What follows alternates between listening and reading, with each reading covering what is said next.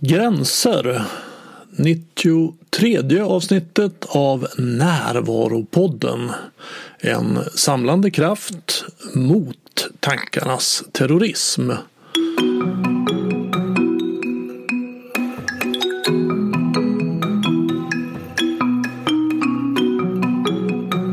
Det här är Bengt Renander och jag har länge velat göra ett avsnitt om gränssättning. Det är en viktig och grundläggande förmåga att kunna sätta och upprätthålla sunda och bra gränser. Gränssättning väcker frågor om vem jag är, vad jag egentligen vill och vad som är viktigt för mig och vad är mitt ansvar i livet och hur kan jag ta det? Det är inga enkla frågor men de är bra och intressanta frågor. Här har jag ett samtal om gränser med Åsa Kruse som är psykolog och psykoterapeut och författare till boken Att sätta gränser. Vi pratar om gränssättning kring vad andra får göra med mig, vad jag får göra med andra och vad jag får göra med mig. Om att sätta gränser som förälder om att vi lever i en gränslös kultur.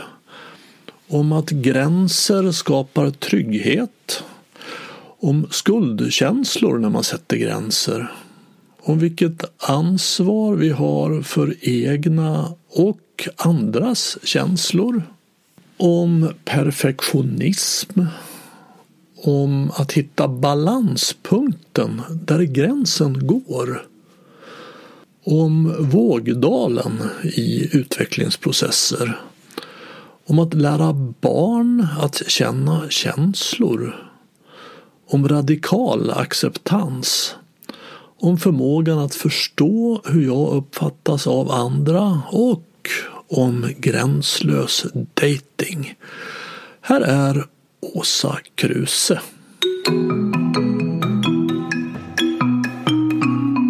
Det är ett väldigt vitt begrepp och ett stort område. Gränser mm. finns ju överallt egentligen. På alla möjliga sätt, geografiskt och så vidare.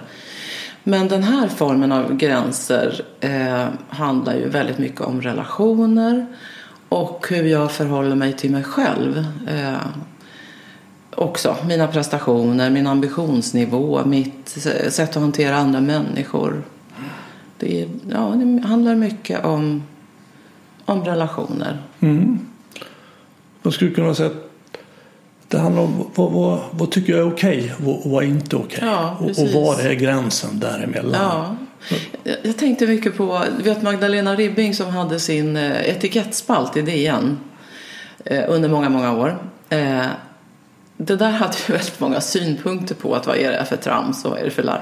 Men hon hör faktiskt på precis med gränser. Jag tänkte på det många gånger att det, det hon förmedlade, det handlade ju om hur ska vi förhålla oss till varandra? Var går mm. gränsen? Hur ska vi underlätta för att inte trampa varandra på tårna? För att inte kliva in i andras integritet för mycket och så vidare. Eh, så det är ett exempel på vad gränser kan vara. Just det, får man eh, stoppa kniven i munnen? Ja. är det okej okay, eller, ja. eller är det inte okej? Okay? Det handlade faktiskt egentligen inte så mycket om bestick och glas och tallrikar när det kom till kritan. Utan många skrev in och frågade kan man göra så här? Ja. Är det okej okay att öppna presenter när, ja, när värdparet, eh, ja du vet, när, innan folk har gått eller ska man göra det efteråt? Eller är det okej okay att jag eh, säger nej till min kompis när hon försöker övertala mig att göra det eller det? Mm. Att, ja. Och det är ett sökande efter vad är gränsen? Ja. Alltså vad ska jag säga ja till och vad ska jag säga nej till? Ja, precis. Och, och jag föreställer mig att, att det, de flesta av oss associerar med det. Det är det som du är inne på först. att Vad är okej okay att andra får göra med mig? Mm. Det, vad ska jag säga nej till och vad ska mm. jag säga ja till? Ja. Men jag hör att du också säger vad, vad får jag göra med mig? Ja, och vad får jag göra med andra? Exakt. Mm. Så vi har tre frågor, tre områden. Vad får andra göra med mig? Vad får jag göra med andra? Och vad får jag göra med mig själv? Ja, precis. Ja. Mm. Och, och de är sinsemellan något olika till sin karaktär. Ja, det kan de ju vara. Alltså, de kan vara väldigt olika. Eh, vad får jag göra med mig och gentemot andra kan innehålla liksom båda. En gränsfråga kan innehålla båda de sakerna. Som till exempel att Eh, bli väldigt självutlämnande. Eh, vilket ofta hänger ihop med bekräftelseberoende. Att man vill att andra människor ska godkänna en. Eh, och det är ett sätt att bli godkänd. Att man ägnar sig mycket åt att man kanske tar stor plats. Att man eh, lämnar ut mer av sig själv än vad man egentligen mår bra av efteråt. Alltså det kan vara väldigt mycket. Och det handlar ju också om vad utsätter jag andra för. Men också vad utsätter jag mig själv för. Mm. Och en sån person brukar man kalla just för gränslös. Ja, En som inte känner att det här är ju väldigt privat. Det här du Ja, berättade. precis. hade vi inte, det är lite mer information än vad vi, vi egentligen behöver i det här Ja. sammanhanget just nu. Och då är det en gränslös människa. Mm. Så vad säger jag ja till och vad säger jag nej till? Vad är okej och vad är inte okej? Mm. Och, och jag tänker att det, det är en sån grundläggande fråga därför att det finns ju två saker i livet som vi verkligen måste, vi inte kommer undan. Och det ena är att dö och det andra är att välja. För att låta bli att välja är ju också ett Mm. ja val. så det kan man ju säga. Många låter ju bli att välja för att slippa välja själva. Ja, Göra valet själva. och det är också ett val. Ja, Så vi kommer ju inte undan. nej, det gör vi inte. Så det är en av de två saker vi måste göra. Och gränser handlar ju om vad väljer jag? Mm. Vad säger jag ja till och vad säger jag nej till? Mm.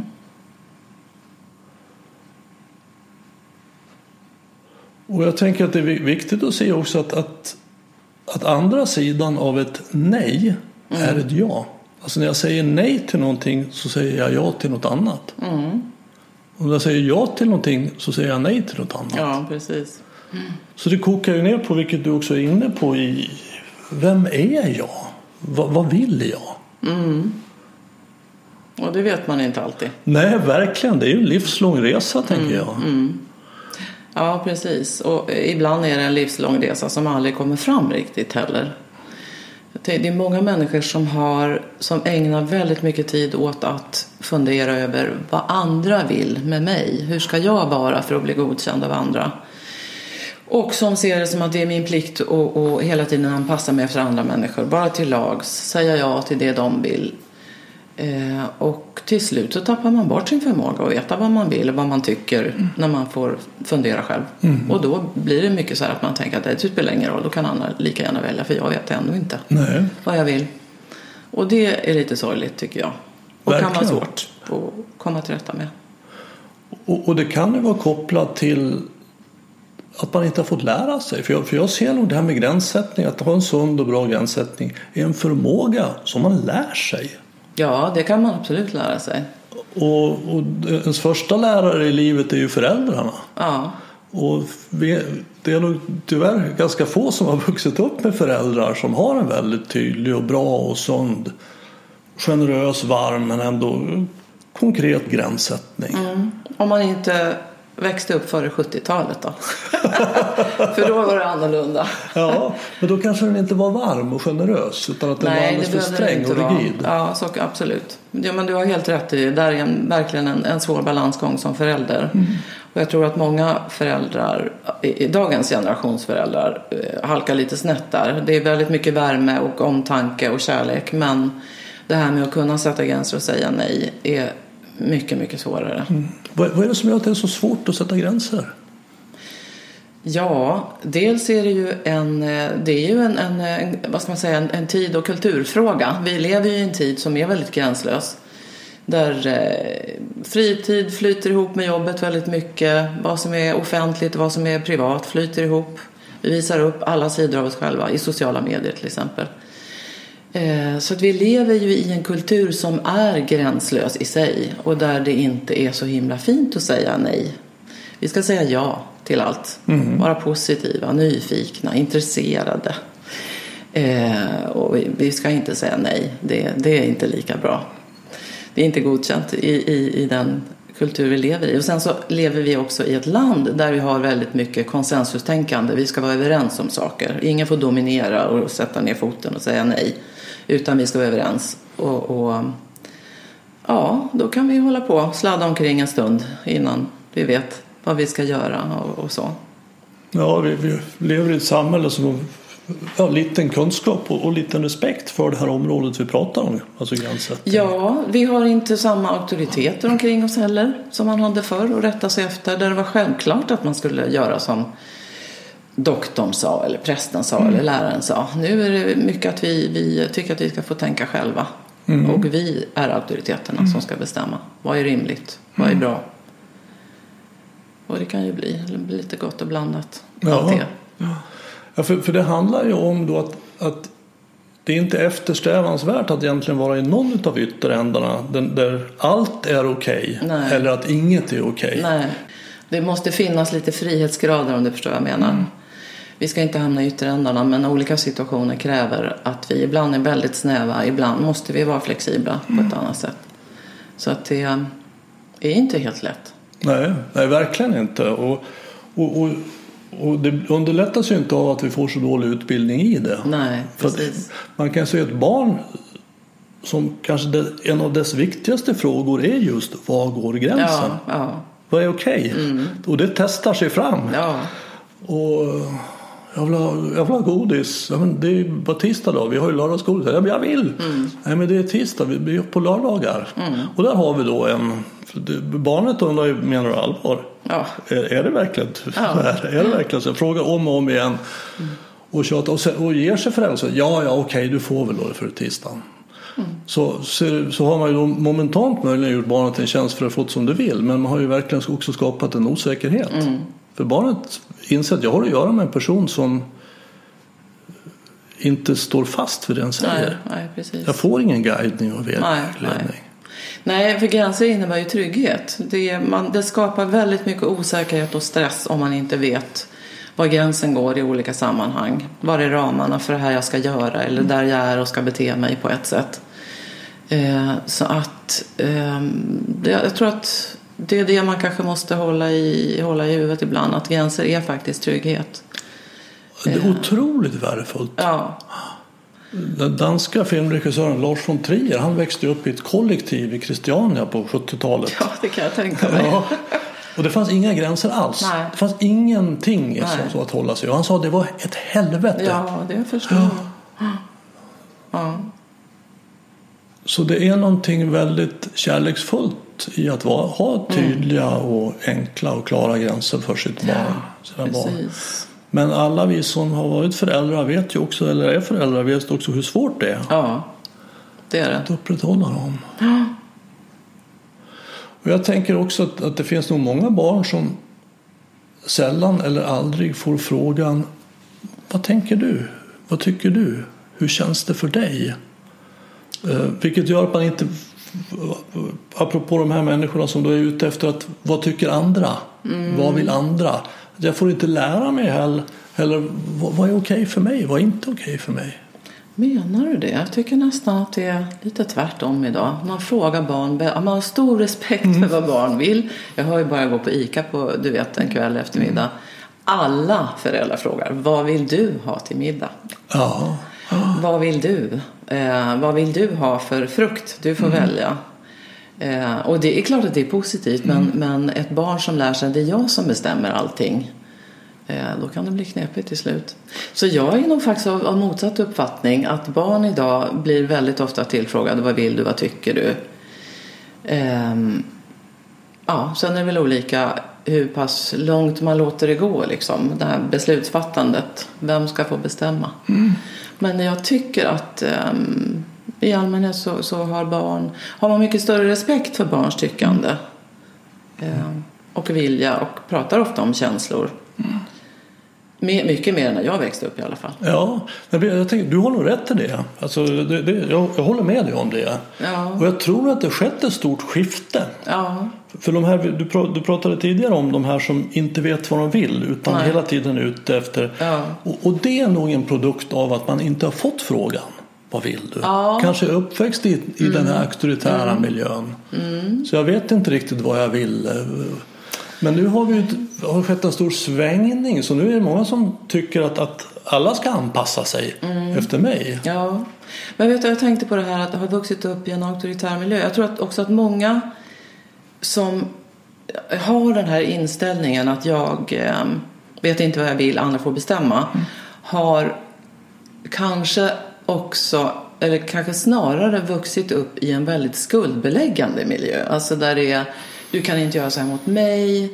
Jag måste få bestämma. Alltså förstår du? Att, eh, att man får skuldkänslor om man inte hela tiden är till lags. För det dras många med och det kan vara ett stort hinder när man jobbar med gränser. Att, att eh, människor har väldigt mycket föreställningar om att eh, får jag skuldkänslor då har jag gjort fel. Ja. Då är inte jag, det är inte min rättighet att sätta gränser. Nej. Eh, och då, då finns det ofta med i någon bakgrund att man har lärt sig att eh, du får inte göra så här mot mig. Inte med något aggressivt eller så, men lite manipulativt. Så Ja. att du, du måste anpassa dig. Det är jag som, det är mina behov som kommer före. Och du är ansvarig för mitt känsloliv. Ja, det också. Det är ju en Ja. väldigt viktig gränsdragningsfråga tycker jag. Ja, och det hör ju ihop med det. Ja, exakt. Ja. exakt. Så att jag lär mig att jag är ansvarig för andra människors känsloliv. Så jag får inte göra den människan ledsen Nej. eller besviken eller irriterad Nej. eller arg. Och gör du det, då måste du fixa det. Just det. En bättre, Just det. bättre läge. Och så ändra känslolivet i den här andra. Ja, precis. Och, och en annan människas känsloliv är ju en domän som jag har väldigt litet inflytande över Ja, egentligen. Jo, precis. Så att det blir ju en hopplös uppgift. Ja, och framförallt som det inte... Det kan ju vara en, alltså en tolkningsfråga. Hur jag, om du inte säger någonting så kan jag bara tro att du känner och tycker på ett visst sätt. Och så försöker jag rätta in mig efter det. Men det är inte säkert att det är så. Utan ens egen tolkningsförmåga hänger ju ihop med det här Absolut. eviga lyssnandet efter vad andra kanske känner och tycker och tänker. Och vilket ju också blir starkt kopplat till rädsla. Ja, För vi är ja. ju rädda för att inte duga till, vi är Ja. rädda för att inte vara med. Och när vi är rädda så tappar vi också vårt förnuft. ja. Så, Så vi kan gå runt och tänka att folk inte tycker om mig. Och, Ja, det är nog en väldigt vanlig tanke. ja. Och att det är det som ska styra, vad andra ska tycka om mig. ja. Du, du pratar i, i, i boken här om, om tre utvecklingsstadier som man kan fastna i de här ettan, tvåan eller trean Ja. och det får lite olika konsekvenser. Kan du inte berätta lite om det? Jag tyckte det var spännande. Ja, alltså när vi, när vi föds och är riktigt små då, då är vi ju väldigt beroende av andra människor. Framförallt är vi beroende av en, möjligen två personer i första hand, av mamma och pappa. Eh, och då är ju den här viktigaste personen är ju ett du. Det är inte jag som är viktig utan det är den här personen man är beroende av. För det är den personen som tillför allt som jag behöver i det stadiet när jag är pytteliten. Sen så småningom så börjar man ju förstå att det finns gränser mellan mig och eh, andra personer. Framförallt kanske gränser i första hand då mellan mig och de här som har erbjudit och gett mig allt vad jag behöver. Men jag behöver också skapa mig ett eget, ett eget jag. Eh, och då bryter man sig loss. Trotsåldern till exempel är ju, är ju ett sätt att säga att nu är det jag som är viktig. Det är jag som bestämmer. Du får anpassa dig. Tonåren, samma sak. Eh, att det är jag som är den viktiga personen. Ni andra får anpassa er efter mig. Och min vilja och mina behov, de kommer först. Och sen förhoppningsvis så småningom så kommer man ur det stadiet och så lär man sig att vi är viktiga båda två. Eller alla vi tillsammans som ska interagera med varandra är lika viktiga och vi måste kunna just interagera. Eh, och kunna samspela med varandra. Eh, och då är ju det viktigaste är ju ett vi, inte jag. För då blir jag väldigt ensam. Utan det är det är viet som är det viktiga. Att jag kan anpassa mig eh, och interagera med andra människor. Och de kan lyssna också på mig och vad jag behöver. Sen kan man då, som du säger, fastna på lite olika stadier. Eh, och ibland gör man det i olika sammanhang. Man kan vara väldigt självhävdande och duktig och jagmässig på jobbet men är kanske en väldigt beroende person i relationer till exempel. Och man kan ibland glida lite mellan de här stadierna i, olika situationer med lite olika personer. Vad är det vanligaste? Var, var är man i vilket av de här två första? För det, det tredje utvecklingssteget det är ju det som vi eftersträvar. Alltså Ja. att, att vi kan ha en, nästan som en dans tillsammans. Där vi lyssnar, känner in varandra och vi gör någonting tillsammans. Framförallt pratar om det. För det är Verkligen. det viktigaste egentligen. Det är ju det verktyg vi har. Ja, annars är det lätt att missförstå varandra. Verkligen. Men vad är det vanligaste du träffar när det blir problem? Vad... Problem i relationer kan det bli på väldigt många olika sätt. Men de som kanske kommer och söker hjälp, det, är- det är nog snarare de som är bero, alltför beroende, osjälvständiga. Eh, och har också i och med det svårt att veta vad vill jag, vad behöver jag. Jag låter, mig, jag låter andra eh, åka runt lite med mig och, och andra får bestämma. Jag vet inte vad jag vill och tycker. Det är lite samma problematik. Och har svårt att fatta egna beslut till exempel. Eller svårt att förhålla sig i relationer utan att behöva ständigt känna att jag måste anpassa mig här. Så att den här andra personen i relationen inte blir besviken eller Och, och hur arbetar du med en sån människa? Ja, så det mest grundläggande det är ju att börja fundera över vad vill jag, vad tycker jag, vad behöver jag? Även i vardagliga, alltså vanliga situationer. Det kan vara svårt bara, bara att själv bestämma vad, ska, vad vill jag äta till middag. Så att börja fatta lite egna beslut, vardagliga beslut, det är liksom första steget. Man måste ju först ha reda på vad vill jag? Och den förmågan den kan ligga djupt begravd under allt annat. Ja, och det är därför jag menar det här med gränser är så, så djupt och så viktigt. För det är ju starkt kopplat an till frågan om vem är jag? Ja, Vem är Ja, jag? ja, och det är svårt att veta om man inte vet vad man vill och tycker och. Ja, för att det jag vill kommer ju från min existens. Vem är jag? Ja. Sen är det, det svåra brukar vara att man eh, inte vågar riktigt börja alltså hävda sig i en relation. Därför att man är ju förstås, man ser ju det som att då gör jag fel. Man lever ju efter någon sorts regel att jag ska, måste anpassa mig. Jag får inte göra andra besvikna, jag får inte göra dem arga upprörda. Jag måste uppfylla andras behov. För det är mitt existensberättigande, om vi ska hårdra det då. Och då är det jättesvårt att eh, börja liksom gå emot det här och börja hävda sin egen vilja. Eller det här vill jag, även om inte du tycker att det är bra så vill jag faktiskt. Det här är viktigt för mig. För då känns det ju som om man bryter mot den här regeln att jag måste anpassa mig. Och då kommer skuldkänslor. Exakt, skuld och skam. Ja, Och det är starkt. ja. Ja, och, vad, hur, hur, hur hjälper du dem? Vad- Ja, det är ju att börja fundera över i vilka situationer har jag svårt att hävda mig. När jag känner att det här skulle, här skulle jag, det här ställer till problem för mig. Eh, och att identifiera dem till att börja med och sen börja jobba med dem stegvis. stegvis. Prova det här, gör så här kanske. Vad tror du skulle hända om du gjorde så här? Och sen faktiskt också börja lite observera vad händer om jag istället kliver fram och säger nej, det här vill inte jag. Kan vi hitta på något annat? Ja, det händer förmodligen inte så mycket. För det här sitter ju också väldigt mycket i ens eget huvud. Det är ju inte så att, att man måste ha en partner som är extremt dominerande för att det ska bli så här. Utan det sitter ofta i mitt eget sätt att vara och tänka och känna. Ja, det, det finns en stark rädsla men rädslan står inte i proportion till faran. Nej, precis. Det, är, det är inte alls så farligt som jag är rädd. Nej, Och endast genom att göra det Ja. så kan jag upptäcka att så är fallet. ja, precis. Sen i det här så kan man ju förstås ibland råka ut för situationer där man får ett väldigt starkt motstånd. Där den här andra parten säger att, säger liksom, nej vet du vad, stopp. Det här, var kommer det här ifrån? Vad är det med dig? Eller blir väldigt arg och upprörd. Eh, och då gäller det ju också att träna på det här att även om du har en person mitt emot dig som vill någonting annat men det här är viktigt för dig så behöver man stå kvar. Och man är inte fullt ut ansvarig för en annan persons reaktioner. Utan man kan säga att det är 50-50. Den personen har också ansvar för hur han väljer att reagera och tolka det hela. Jag har ansvar för hur jag beter mig och lägger fram det och ja, Ja. Vad spännande. Det här tycker jag är ett spännande område också. I vilken mån är jag ansvarig för andra människors känslor? Ja, ja. Skulle du säga 50-50? det skulle jag nog göra. Ja. Om det inte är så att du är en diktator som, bara, som kan bestämma allt och som gör det.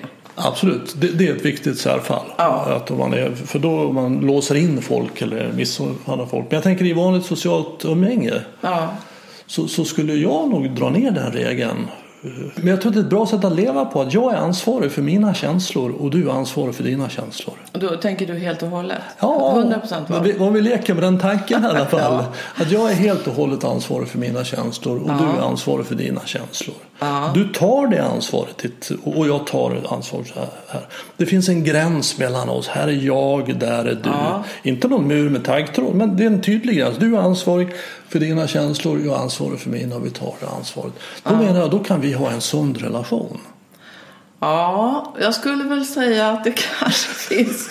Det finns ju situationer. Eh, om du tänker dig att du till exempel. Du kan ju framkalla känslor hos andra människor. Du kan vara väldigt manipulerande. Du kan vara väldigt aggressiv. Du kan sätta gränser på ett just väldigt aggressivt sätt. Och du kan be mig dra åt helvete. Du kan göra vad du vill med dina, dina önskemål. Då har ju du ändå framkallat känslor hos en annan person som kanske inte skulle ha uppstått utan ditt agerande. På det sättet menar jag att du är delvis ansvarig för vad du orsakar hos en annan person. Det kan ju också vara så att du är inte våldsam, men nu överdriver jag. Men du förstår att du, du är kanske väldigt dominant. Du kanske medvetet vill såra någon och skicka giftpilar och så vidare. Det är ju ändå reaktioner och känslor hos andra som du faktiskt åtminstone delvis är ansvarig för. Sen är den andra personen ansvarig för hur tar jag emot det här? Jag kan ju bara göra så här. Det där skiter jag i. Ja, jag- tycker det är spännande. Ja. Eh, För, för det, jag tycker till exempel inte inte att vi har rätt att leva ut vår ilska. Alltså Nej. bara för att jag är arg så, så har jag rätt att... För, för att jag kommer att framkalla dödsångest. Och i synnerhet om jag är en vuxen man.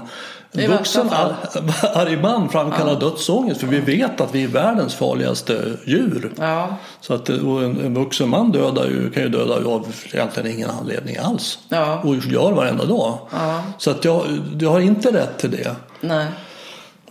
Av det skälet som, som du säger. För att jag, jag kommer att framkalla. Det, det är ju på, på rent fysisk nivå. Omedelbart adrenalin. Ja, hos, inte hos alla kanske. Men som du säger, vi är olika och reagerar på med andras beteende på, på olika sätt. En del människor kan skaka av sig till och med sånt. Om det inte är så att du hotar mig till livet och säger jag ska döda dig om du inte... Eh, men en del människor har förmåga att okej, det här är en väldigt arg man. Jag går undan lite grann eller vi, vi, vi tar fem minuter så kan vi... Och blir inte så uppjagad. Alltså det, vi är faktiskt olika i våra reaktioner hur vi reagerar på andras. Absolut, absolut. Men jag håller med dig om att det här är ingenting man ska gå praktisera. Att leva ut sin ilska. Eh, för det ställer till det. Och det är så onödigt. Man behöver inte vara aggressiv för att hävda sig själv. Eller? Verkligen, för att om man blir arg, det rår man inte över. Men vad jag gör med ilskan, Ja. det, det är jag ansvarig för. Ja, absolut. Ja. Ditt agerande framför allt. Alltså vad, hur du beter dig. Och... Om vi tar att, att, att du säger till mig så här, vilken ful skjorta du har. Har vi ett vitt spektra av känslor som kan väckas i mig. Ja, ja. Alltså att jag blir otroligt kränkt och besviken och sårad och ledsen Mm. och det är ditt fel. Hur kan du göra så här mot mig? Mm.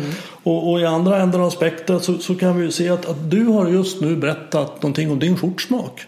Ja, Ja, du har inte sagt någonting om min skjorta egentligen. nej. Och så kan du dessutom tycka att jag är en idiot som säger så. Hur kan hon säga så till Ja, mig? jag kan till och med, jag behöver inte ens tycka att du är idiot. Jag kan tycka att det är okej. Ja, ja, Ja. visst. Det finns ju alla, alla varianter. Absolut, alla varianter. Ja. Och ju mer jag tar, är förmögen att ta ansvar för mina känslor Ja. istället för att du gör mig Ja. att jag, den här känslan väcks i mig, jag kan ha den och det går bra. Mm. Det är en enorm tillgång i det. ja, ja. Jag gör dig ansvarig för mina känslor och säger att du är min fiende eller någon som inte gillar mig så förser ju dig med vapen. Att om du säger det här till mig då kommer jag bli väldigt kränkt och väldigt sårad. Ledsen, arg och besviken. Så det får du inte säga till mig. Nej, du får inte använda det här Du får vapnet. inte använda det här Nej. vapnet. Nej. Men jag förser den här personen med ett vapen som inte är mogen eller inte har någon lust att och, och ta hänsyn till mig. Ja, ja, ja, ja. Visst, jag kan ju använda det. Fast du säger att du får inte göra så här så kan jag ändå, visst, absolut. Men om jag tar ansvar för mina känslor så, så tar jag bort det vapnet. Ja, jag, jag tror att det, det är Man kan nog inte helt och hållet befria andra människor. Alltså förstår du? Lite, man kan inte helt befria andra från ansvaret genom att säga att jag tar själv ansvar för mina känslor Mm. vad du än gör. För så enkelt är det ju aldrig. Utan man... Så enkelt är det inte. Nej. Jag håller helt med om det. Eh, Och, och, och det är definitivt ingenting man skulle vilja säga till barn. Nej. Eh, Och vill man inte säga det till barn så finns det någonting som också, vi har ju ett barn i oss, vi vuxna. Mm. Men jag tycker det är intressant att prata om. Ja, det är det. Det, det är intressant att, att se inåt, så i vilken grad tar jag ansvar för Mm. mina känslor? I vilken grad lägger jag ut ansvaret för mitt känsloliv på andra? Mm. Ja, ja, det, det är väldigt viktigt. Att För det är, ju, det är just den här frågan, var går gränsen? Ja, ja. Nej, men lägga ut sitt känsloliv på andra, det, det ska man ju vara sig upp med förstås. Jag tänker också på den här förmågan som är så viktig, att man kan tolerera känslor. Eh, för det hänger ju också ihop med det här, att man faktiskt står ut med att känna saker och ting utan att kasta det på andra människor. Ja. Jag står ut med att ha ångest eller jag står ut med att vara jätte, jätte arg eller fruktansvärt deprimerad och ledsen. Jag behöver inte lägga det på min omgivning. Utan eh, jag kan vara så här ett tag och ändå fortsätta med det jag har tänkt göra. Ja, Det går bra, jag kan känna det jag känner. Ja, just det. Och då är jag fri. Ja, då är man mycket friare. så är det ju. Jag brukar tänka att, att, att eh, ta upp en cirkel som jag formar med pekfingret och tummen. Att I den cirkeln så finns vad jag känner och tänker. Ja, Och sen tar jag upp andra handen i form av en cirkel, tummen och pekfingret och det finns vad jag säger och gör. ja, Vad jag tänker och känner är jag, rår jag över i ganska liten utsträckning. ja, Det håller ju på. Jag vet inte hur Ja. det låter i dig men i, i mig det kommer tankar och känslor och jag kan bli rädd för saker som inte alls är farliga. Det, det håller på. Ja. Det är svårt att hålla en människa ansvarig faktiskt för vad man känner och Ja. tänker. Men vad vi säger och gör däremot, Ja. Mm, det har jag ansvar för. Men eftersom det här jag tänker och känner många gånger inte är klokt, i alla fall inte i mig. Så om det finns en direkt koppling till det jag säger och gör Mm. så blir det jag säger och gör heller inte klokt. nej, Så vad vi, vad vi eftersträvar är att dra isär de här två. ja, Så att det finns någon klok som kan se, jag tänker och känner det här, okej. Mm, Men vad ska jag säga och göra i den här situationen? precis. Var går gränsen? Vad är en sund, bra gräns? Mm. För det är så lätt att hamna i ytterändarna. Ja, jag skulle säga att du tar ansvar för dig själv egentligen och vad du eventuellt orsakar andra människor. Det är väl så man får tänka, för du kan ju inte riktigt ta ansvar för vad någon annan känner. Därför att den personen lägger ju också in sin egen tolkning av situationen och hur man uppfattar det. Men du tar ju ansvar för det du eventuellt orsakar. Och där måste man ju veta och känna vad är rimligt. Så man inte går över de, sådana gränser. Ja. Man börjar utsätta människor för saker. Ja. Och, och det kan många gånger vara väldigt svårt. Ja, För att någon kan ju ta väldigt illa vid sig av någonting som jag inte ens visste. ja, ja, ja. och det kan man ju inte. Det kan du inte rå för. Nej. Och man kan inte heller... ehm, alltså ibland måste man ju orsaka människor besvikelser till exempel. Eller ja, ibland är det så att man kan inte vara alla till lags utan man måste göra människor besvikna. Ibland blir människor upprörda. Så att det, det är verkligen en, en balansgång mellan mig och andra. Där jag måste kunna ta hänsyn till båda. Ja. Och- Och det är en levande process. Det är inte så att man spikar, slår fast de här gränserna i någon Nej. sorts sten. Utan hela tiden, i, varje interaktion får man känna här. Var går gränsen? Tar jag ansvar för mig nu, mitt känsloliv? Eller lägger jag över det på den andra? Tar den här andra över ans- personen ansvar för sitt känsloliv eller lägger den över på mig? Jag brukar, när jag jobbar med mina klienter, brukar ta, få dem en kudde i knät så här. Här är ditt känsloliv. Och så får de ha den där. Vems ansvar är det? Ja, det är mitt. Och så tar jag en annan kudde och lägger den i mitt knä. Här är mitt känsloliv. Vem ansvar för det? Och det är mitt. Och sen genom att håller vi på att kasta de här fram och tillbaka. Pratar ni samtidigt då? Orsakar det här dig? Ja, jo, men faktiskt. Och, och se hur kan man göra det här på ett bra sätt. Så att jag inte blir en, en reaktiv automat som bara går runt och reagerar. Vilket ju inte alls är vad jag egentligen vill. Jag tänker också på hur i mitt jobb stöter jag väldigt sällan på människor som är reaktiva automater. Jag jobbar ju inom företagshälsovården. Eh, Det är människor som har, eh, de har ett jobb. De är ofta, har hög kompetens, högt utbildade, har polityr åtminstone. Där man gör, man gör bara inte på vissa sätt. Gör man något så är det i så fall möjligen under ytan. Men man går inte omkring och är en reaktiv automat. För då, då, då brukar man misslyckas i jobbet, i relationer, på alla sätt. Så det är sällan jag träffar på Ja. den typen av problematik. Faktiskt. Ja, och vad har de för problem då, de du träffar på? Ja, de har, kan ju vara både stressproblematik, svårt att sätta gränser som väldigt eh, ofta hänger ihop med stress. Har man svårt att sätta gränser så blir det mycket stress. Man har svårt att säga nej till saker, man säger ja till allting. Man tror att man måste vara med på ditten datten eller att man måste uppfylla andra människors önskemål. Och, eller att man måste framstå på ett visst sätt på, i sociala medier eller att man måste göra karriär. Eh, men, men förstås så är det ju andra, eh, andra saker som depression eller ångestproblematik eller relationsproblem eller kris, livskriser. Allt möjligt. Så svårigheten att sätta gränser orsakar stress och när vi blir stressade så blir vi ju, tappar vi ju våra intellektuella förmågor i, i hög grad. Då blir det ännu Ja. svårare att sätta gränser. Ja. Vi blir rädda och Ja, blir det en ond spiral som leder då till utbrändhet. mm, så kan det Depression, bli. ja. Precis. Ja, och så det här med att sätta gränser för sig själv. Och, och då tänker jag alltså, vad får jag göra med mig? Ofta handlar det ju, åtminstone med, de, med det jag jobbar med, så handlar det mycket om prestations... Att man ställer för höga prestationskrav på sig själv. Ehm, att man har en för hög ambitionsnivå. Att man säger ehm, ja till för mycket. Att man har ett väldigt stort bekräftelsebehov som aldrig uppfylls. För människor orkar ofta inte med det. Ehm, ja, det är väl det jag kommer att tänka på.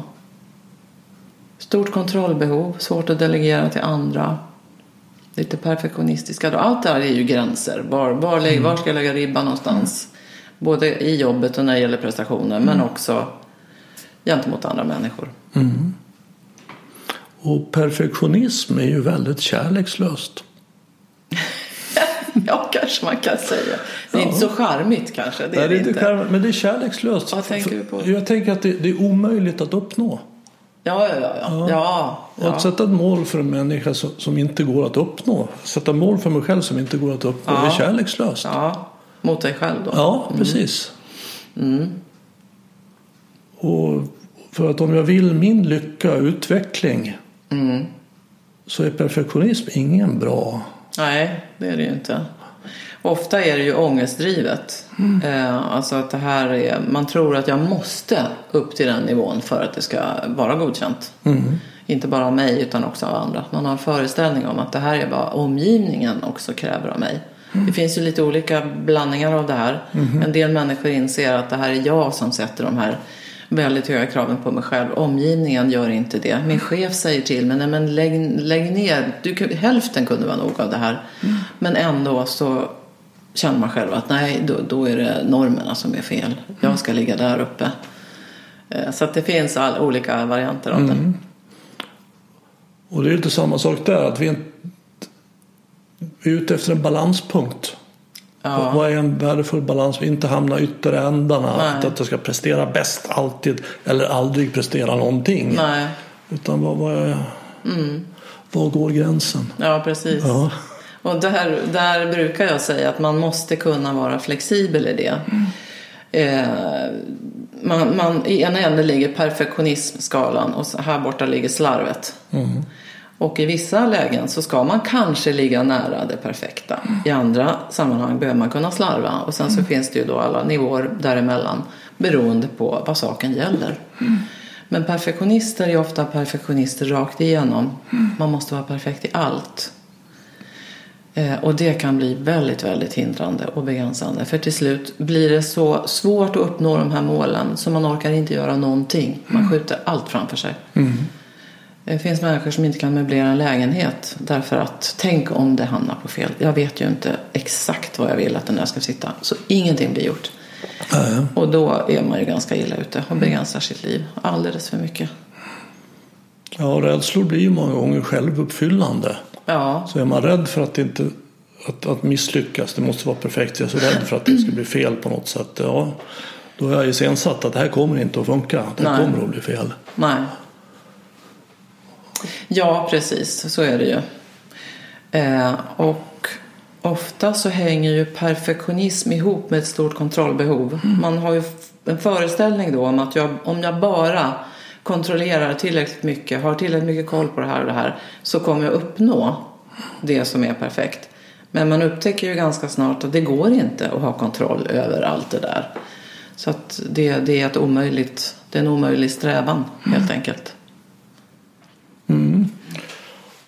Och, och en gränsdragning som jag tror många känner igen det är ju den här vad- får jag göra med mig själv? Får jag dricka ett glas vin till? Får jag ta en pralin till? Ska jag gå ut och springa? Eller vad? Livsstilsgrejerna. Ja, Mm. ja precis. Jag kan ju säga det att alla former av missbruk är gränslöshetens sjukdom.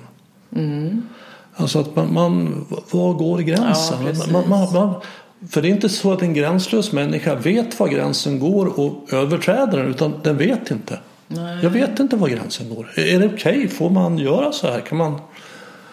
Jag blev lite nyfiken. Är det så om man har alkoholproblem att man faktiskt inte vet var gränsen går? Eller är det att man struntar i gränsen och går över den därför att man tycker att det finns något mycket roligare på andra sidan? Jag, jag tror att det finns båda delarna. Jag tror, jag tror till och med att under en och samma kväll så kan man vara i olika tillstånd. Det första är att, att sätta gränsen att ikväll ska jag bara dricka två öl. Mm, för där vet du att det är lagom. Ja, det är lagom. Ja. Mm. Ja. Och när jag druckit två öl så har jag glömt varför jag skulle dricka två öl bara. Ja, Det är ju en jävla dålig idé. Ja. Jag kan inte ens föreställa mig. För det är ju mycket bättre. Nu har vi så kul så nu... Och där försvinner Mm, gränsen. flytta fram gränsen. Ja, den till och med försvinner. Det, Mm. det finns ingen gräns. Nej. Har du någonting där? Någon, någon vägledning, någon hjälp? Hur- Sätta gränser för sig själv. Ja, men just i, för nu pratar vi om missbrukssammanhang. Som du säger, det kan gälla mat, det kan gälla allt möjligt. Jag, jag tror till och med att jag skrev i boken, i, om det är i förordet eller någonting, att det här kommer inte att handla om olika typer av missbruk. Eh, därför att det jobbar inte jag med alls. Eh, utan då ska man ha specialisthjälp tycker jag. Eh, för har det gå- gått till missbruk då är det ju, då, är det ju, då, då flyter ju liksom du beskriver alla gränser. De, de finns inte. Utan då, måste man, då måste man nog helt enkelt jobba med att just begränsa sig. Helt och hållet. Men jag tänker ju med att, att du jobbar med missbruk. Alltså arbetsnarkomani. Ja, det är en typ av missbruk. Det är precis som vilket missbruk som ja, helst. Visst. Ja, vad gör vi då? Jo, då får man träna på att eh, då får man träna på att just gradvis, gradvis sänka eh, ambitionsnivån. Lära sig gå hem i tid även om jobbet inte är klart. Mm. Håll arbetstiderna. Ja, du vet, det finns ju massor med sådana här Ja. verktyg. Och sen stå, lära sig att härbärgera de känslor som då uppstår. Ja, visst. Det är ju Och det som är tankar. nyckeln. Ja, om att det här, jag kommer inte duga. Nu Nej. kommer jag få sparken. Känner skuld, skam, rädsla, Ja. oro, ångest. Ja, visst. Men istället för att gå och jobba och försöka göra mer perfekt, ta fram datorn på kvällen. Så säger jag så att okej, får jag känna hur det känns. Mm. Okej, så här känns det att känna skam. Mm. Ja, obehagligt. Mm. Jaha. Men, men, men det går bra. Ja. För jag menar ju att det är en sån otrolig superkraft att kunna känna det man känner. Och inte vara rädd för det. Ja. Negativa känslor. Nej, att känna det man känner. Ja. Då är man fri. Mm. Jo, men det har du rätt i. Absolut. Att, att, och att kunna göra som man själv vill. Jag vill jättegärna gå och bjuda upp den där tjusiga personen där borta. Men ska jag tänka om den och inte säga ja. men det går bra, jag, jag går och bjuder upp i alla fall för det är det jag vill. Det är en sån frihet i det. Och då också kunna stå ut med besvikelsen som kanske kommer Exakt, efter att- exakt. Ja, att, att ehm, det, det, ja, precis. Det går bra. jag känner mig avvisad. Det går bra. Jag kan leva över med det. Jag, jag tänker också på att det är ofta en mellanperiod när man har eh, då, som vi pratar om, begränsat sig själv, säg att det är det arbetsnarkomani eller vad det nu kan vara. Så har man satt upp de här gränserna, nu går jag hem i tid och jobbet blir inte klart, jag får fortsätta sen. Eh, eller jag sänker min ambitionsnivå till det här, det har jag aldrig gjort förut. Ofta hamnar man i en mellanperiod när det här är, som du säger, väldigt ångestfyllt. Mm. Därför att man har inte än fått se de positiva effekterna av att få släppa det här missbruket eller mm. perfektionismen eller vad det nu kan vara. Det kommer lite senare. Mm. Så man hamnar liksom i en vågdal så här mellan två vågtoppar och ser inte vad är vinsten då? Det här är ju mm. bara jobbigt. Mm. Jag antar att där måste man väl hamna som missbrukare av allt egentligen. Det här är bara jobbigt. Verkligen. Varför ska jag göra det här? Det är bara, bara en massa ångest och negativa känslor och allt det roliga är borta.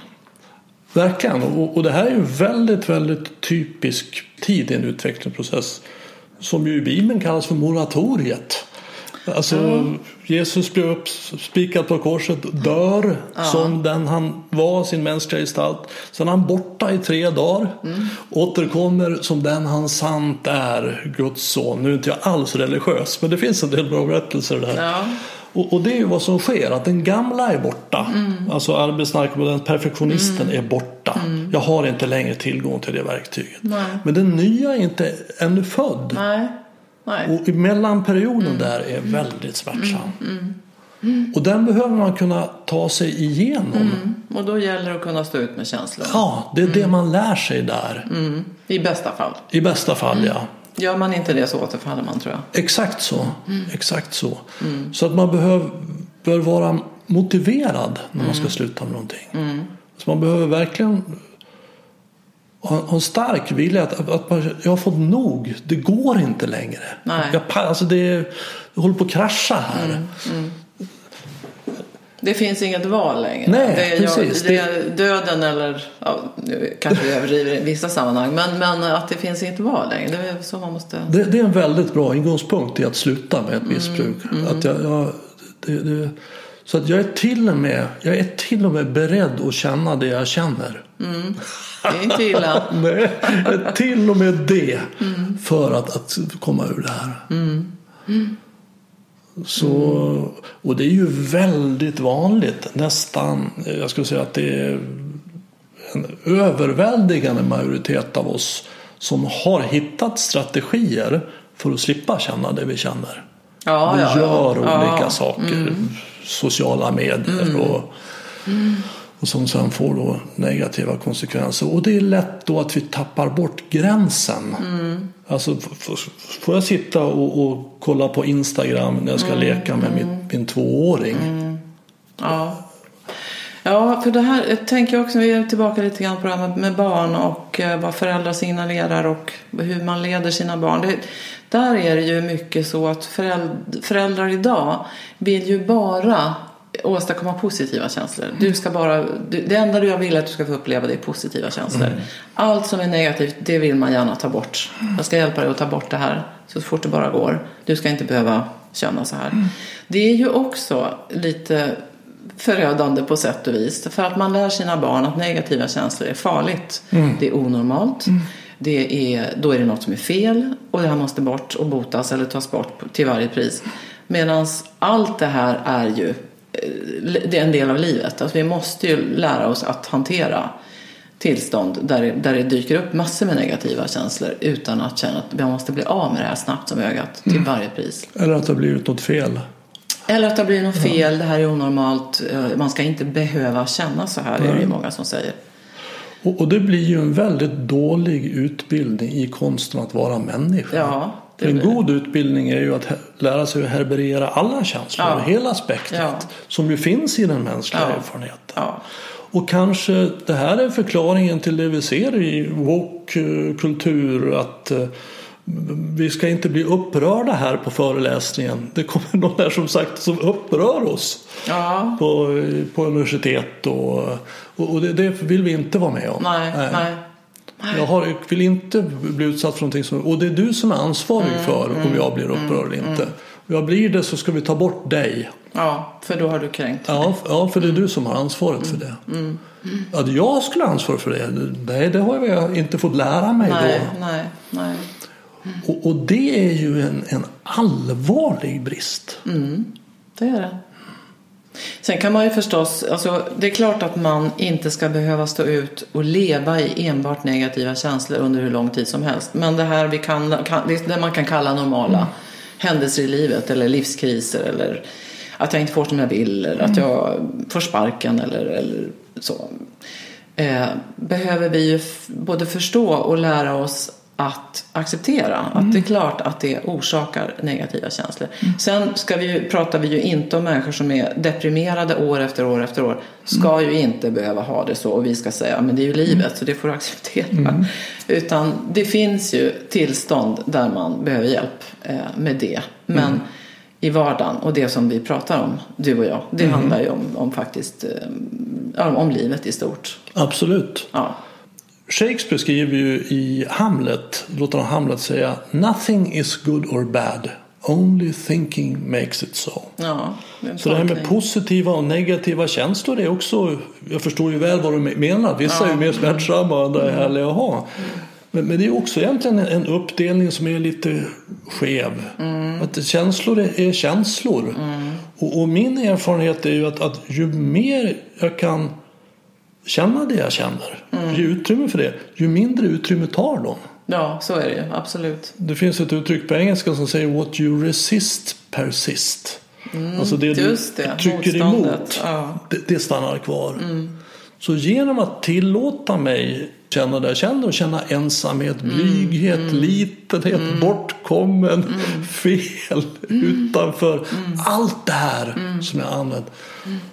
Och, och, och känna det och första gången i moratoriet är det ju väldigt obehagligt. Ja.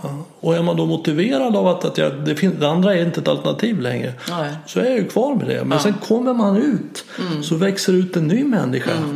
Med andra känslor också. Ja, precis. Så får ett rikt känsloliv som, som börjar leva.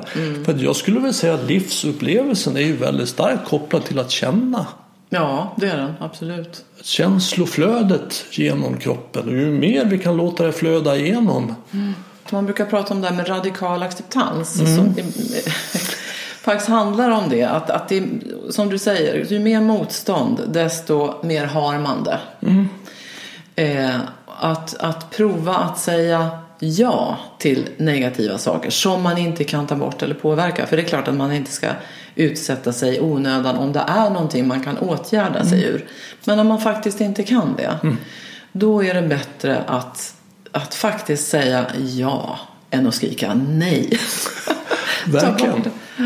Och, och, det är ju själva kärnan i sinnesrobönen. Ja, precis. Jag ber om sinnesro att acceptera det jag inte kan förändra. Ja, Säger jag till jag inte kan förändra. Mod att förändra det jag kan. Och förstånd att inse ja, skillnaden. ja, precis. För vi lägger ner så mycket energi på det vi inte kan förändra. Ja, Jag är emot vädret och det är mörkt i november.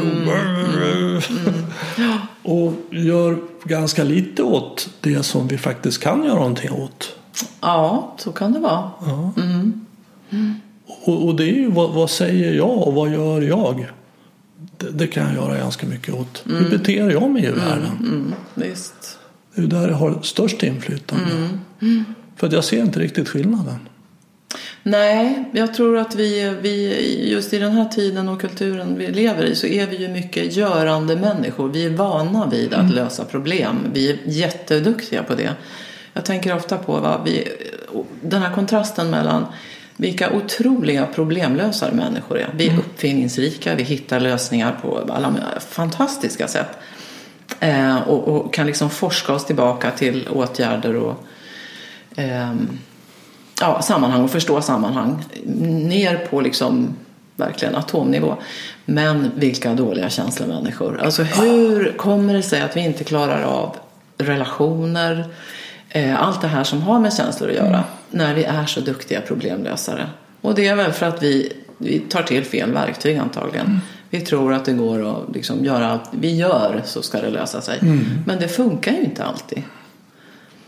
Jag tänker att, att du beskriver nu tankens vår förmåga att tänka, dess fantastiska Ja, möjlighet ja. och också dess avigsida. Ja, för det kan verkligen slå åt båda håll. Ja, för att, att, att vi kunde ju känna saker långt innan vi kunde tänka och prata. Ja. Alltså det måste ju vara miljoner år av, av evolution på känslor. Ja, Och det är väl kanske möjligen de senaste hundratusen åren i storleksordningen det som vi har, har haft ett så utvecklat språk att vi kan tänka. ja. Och- Men frågan är, har det verkligen varit evolution när det gäller känslorna? Jag undrar det. Jag tror att vi har varit likadana så länge vi har funnits. Alltså känslorna har inte utvecklats. Det är väl hur vi hanterar dem kanske, möjligen. Men människan är ju ett farligt djur just för att vi kan vara så känslostyrda och de känslorna är ofta väldigt starka. Ehm, Jag, jag tänker att, att, att evolutionen på, påverkar känslor där bemärks att de som har varit rädda har överlevt.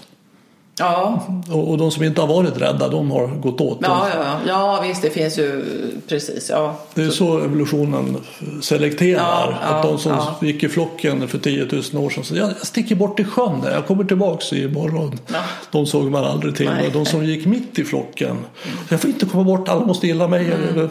De har överlevt. Så rädsla är ju evolutionärt gynnat. ja, ja, på det sättet. Ja. Så att vi, vi som sitter här, du och jag, vi är barn till de rädda. Men sen kommer ju tankar in. Och, och, och vi kan ju tänka saker som gör oss rädda. Och det är där det blir verkligen svårt. Det är det som ställer till det för Ja, oss. ja visst. Vi föreställer oss konsekvenser som kanske är helt orimliga egentligen. Ja, men man kan ju tänka att jag, jag ska gå ut, här, gå ut på promenad och det kommer stå ett, ett läskigt gäng här nere i hörnet och misshandla mig, råna mig. Jag törs inte gå ut. Nej. Det är jätteläskigt. Gud vad farligt det är här. Ja, Det står inget läskigt gäng där men... Och så då den tredje området, vad får jag göra med andra? Ja, vad, vad, vad, vad tänker du där? Jag tänker att ett av de bästa verktygen när det gäller vad får jag göra med andra det är nog förmågan att förstå hur man uppfattas utifrån. För det gör inte alla. Alltså att man kan lite kliva ut ur sig själv och titta på sig själv och säga jaha, det är nog så här jag uppfattas av. Fast det inte var meningen så kan jag förstå att den här människan uppfattar mig på det här sättet. För att jag säger det här eller beter mig så här. Den förmågan är ju jätteviktig om man ska bli duktig på att liksom dra gränser mellan vad, är, vad, vad kan jag göra, vad kan jag säga när det gäller andra människor. Hur ska jag hantera andra? Skulle du säga att det är empati? Ja, det, det är nog en ingrediens i empati. Eh, empati är ju ett, alltså ett steg till att kunna leva sig in i en annan persons känsloliv eller ja, hur, hur den här personen tolkar det. Ja, absolut. Eh, men empati handlar nog också just mycket om känslor. Hur känner sig den här personen om jag gör så här? Men att kunna titta på sig själv, det eh, behöver inte vara så känsloladdat egentligen. Det handlar mer om att jag förstår att jag, hur jag uppfattas. Mitt beteende eh, ser ut så här. Mm. Att om, om jag går på en dejt och så pratar jag bara om, om min nya bil. Ja, eller Det- bara om dig själv. Ja, bara om mig själv och min, min nya bil som jag har köpt och hur fantastisk den är. Så kommer nog att den här dejten jag träffar inte tycker att det är så kul. Nej. Ja. Och du kommer inte förstå någonting av det om inte du själv kan sätta dig i den här. Och du har, kan man inte det, då ha- då hade du gjort det om du förstår vad jag menar. Alltså, då hade du gjort det, då hade du inte betett dig så på en dejt. Om du hade den förmågan. Så förmågan att sätta mig in i hur det blir för andra. Ja. Den här dejtsituationen är väldigt intressant. Jag, jag, hur många gånger har man inte suttit på en restaurang där man förstår att det pågår en dejt här bredvid och sett precis det här. Och jag bör- börjar liksom tänka att män tar ju ofta den dominerande rollen. Prata om sig själva, berätta om bedrifter. Det här har jag, det här äger jag, det här gör jag. Och så sitter en tjej mitt emot och, så, och nickar och, och jaha vad roligt, vad intressant. Eh, jag tror att det här är inte nödvändigtvis någon sorts egocentricitet utan jag tror bara att det är så här män säljer sig själva. Att det här är, jag marknadsför mig på det här sättet. Men det tas ju inte emot på något bra sätt. Så det är en dålig marknadsföring i Ja. det sammanhanget. Eh, och har man lite förmåga att sätta sig in i hur den här tjejen som sitter och bara nickar och säger ja vad roligt, vad trevligt och ställer lite följdfrågor. Så kanske man borde förstå att det här är inte något vinnande koncept. Nej. Jag vet inte men Ja, det, det har med, det, ofta ser man sådana här situationer när man förstår att det här blir helt fel. Men den här personen ja, förstår inte det själv. Nej. Utan tror att han eller hon åstadkommer någonting annat. Ja, och det här är ju väldigt vanligt. Ja. Jag har ju haft genom åren massor av klienter som har dejtat och det här du beskriver är ju så vanligt. Ja. Att människor som egentligen bara pratar om sig själv. Ja, det är också en gränslöshet. ja det är det. Ja. Går det att lära sig det här? Att dejta på ett annat sätt. eller att lära sig att se, gå ut ur sig själv och betrakta utifrån. Ja, Det hoppas jag verkligen. Det är inte det lättaste tror jag. Eh, många människor i, i, i behandling så kan ju det här vara ett stort hinder. Att inte kunna kliva ut ur sig själv och se det utifrån. Utan då blir det, mm, där kan det vara tvärstopp. Att det du säger, det, nej, det stämmer inte. Då är psykologen dum. ja. Eh, Det slår mig nu att, att det är ju egentligen själva grunden, nyckeln i, i mitt det är arbete. precis så jag tänker. Annars så går det liksom Nej. inte. Alltså förmågan att komma till det här bevittnande självet kallar jag det. Ja. Mm. Ett nyfiket vittne som kan se det lite utifrån. Så att, Men gud vad jag håller på, jag är inte klok. Mm. och den som ser att jag inte är klok, den är klok. Mm. Och kunna gå dit och fatta beslut därifrån istället. Mm. Ja, nej, jag tror att det är svårt. Det ligger liksom i problemets natur att kan man inte se sig själv utifrån ehm, och vara öppen för att det finns olika bilder då är det väldigt svårt att förändra sig. För jag tänker ju att, att i i min karta som jag arbetar med, att det man tittar på utifrån det är sitt ego. Ja, Det är egot som håller på där och vill hävda sig och, vara duktig. Och, ja. Eller det kan vara ett destruktivt beteende som kanske inte handlar om egot utan en vilja, ja i och för sig det kan ju vara en, en vilja att vara till lag så är också en egofråga på sätt verkligen. vis. En annan person är rädd att ta plats. Och Ja, det är inte tillfredsställande men ändå ganska bekvämt att den andra håller låda. mm, ja, ja För visst. jag vet inte riktigt vad jag sk- skulle säga. Nej. Och se då att kunna ställa den här frågan, vad vill jag själv? Som ju är frågan, var går gränsen? Vad är okej för mig? Vad är Ja, inte okej? Vad- Vad ska jag säga ja till och vad ska jag säga nej till? Vem är jag? Var kommer jag ifrån? Hur ser mitt regelsystem ut i livet? Vad är okej? Vad är inte okej? För mig att göra mot mig själv, mot andra. Så att det är ja, för mig väldigt djupt. Ja. Ja. Och inte helt lätt. När man Nej. tänker på att vi ska också med våra gränser förhålla oss till andra människors andra gränser. Och vi är många som ska samarbeta i olika sammanhang. Så det här är verkligen inte lätt. Nej. Vi har egentligen bara två sätt, olika sätt att hantera det på. Och det ena är ju samtalet. Ja. Vi pratar om Ja. det. Och det andra är våld. Ja, jag tänker på beteendet. Det är i och för sig, samtalet är ju en typ av beteende kan jag Ja, säga. vi, vi pratar hur, vad, vad händer här för dig? Jag ser att du Ja, blir- du menar ja. så. Ja. Att omedelbart. Ja, visst. Ja, hur löser vi det här? absolut. Hur hanterar Ja. Mm. vi att vi är olika, vi har olika gränssättning, vi har Mm. olika förmåga att ta ansvar både för oss själva och andra. Antingen så pratar vi om det Mm. och, och ser, ser, reder ut det. Bra samtal. Eller så tar vi till våld. Ja, Stänger ner, stänger av, stänger ute, skriker. Mm, Det finns ju massor av varianter. Skuldbelägger, skambelägger. Ja, precis. Det finns ju olika typer av våld. Mm. Jo, det jag tänkte på. Givetvis försöka hålla på egna gränser men också förhålla sig till alla andra människors gränser som kan se så olika ut. Att det är ju därför vi har normer. Normer är ju någon sorts, vad ska man säga, grövre gränser. Lite mer fastlagda. Att så här beter man sig i arbetslivet, så här beter man sig i vänskapsrelationer, så här beter man sig i andra relationer. Eh, Så att det finns ju olika typer av gränser, eller olika typer av sätt att sätta gränser. Där normer är en del att förpacka ett större sammanhang. Där man kan säga att människor, här ungefär behöver ni förhålla er. Och sen har man alla individuella gränser som man måste förhålla sig till inom det då så att säga. Ja, för normen berättar ju vad som är normalt. Ja, i det sammanhanget. Ja. Ja. Och det, är en överenskom- det ska ju vara en överenskommelse om vad som är normalt. Och, och givetvis kan ju då många protestera mot det och säga att Nej, men det här är ju helt fel. Ja, kan det här för olika tokiga normer. Ja. Ja. Och, och ytterligare steg mot tydlighet och rigiditet så är det ju lagar. Det är Ja, också en sorts ja, gränser. ja, alltså vad, vad får man göra och vad får man inte Ja. göra? Och vad är bestraffningen för om man gör Ja, det här och ja. inte? Och de behöver ju då vara väldigt tydliga. Mm. Normerna är ju ett steg eh, så här, det är en sorts lagar fast det är inte, straffen är väl mer sociala. Ja, jag tänkte det är sociala gränser tror jag egentligen. Mm. Normer kan man väl säga. Ja, det finns ju standardnormer för fönster och dörrar. Men ja, De är lättare att upprätthålla. ja det är de nog. Okej, Ja, tack ska du ha. tack själv.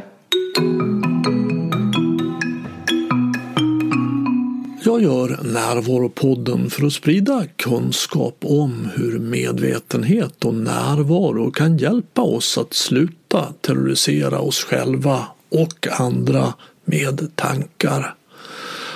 Om du vill stödja podden, hjälp till att sprida den genom att tipsa om den till vänner och bekanta.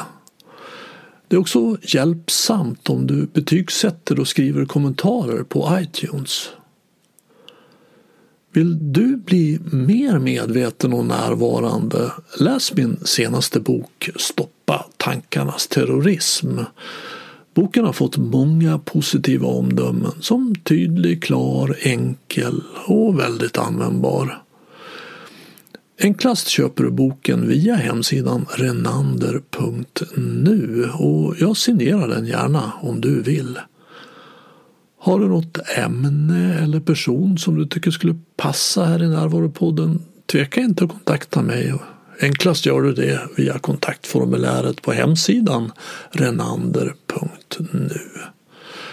Desto fler vi är som är vakna i verkligheten, ju mer kan vi förändra den på riktigt.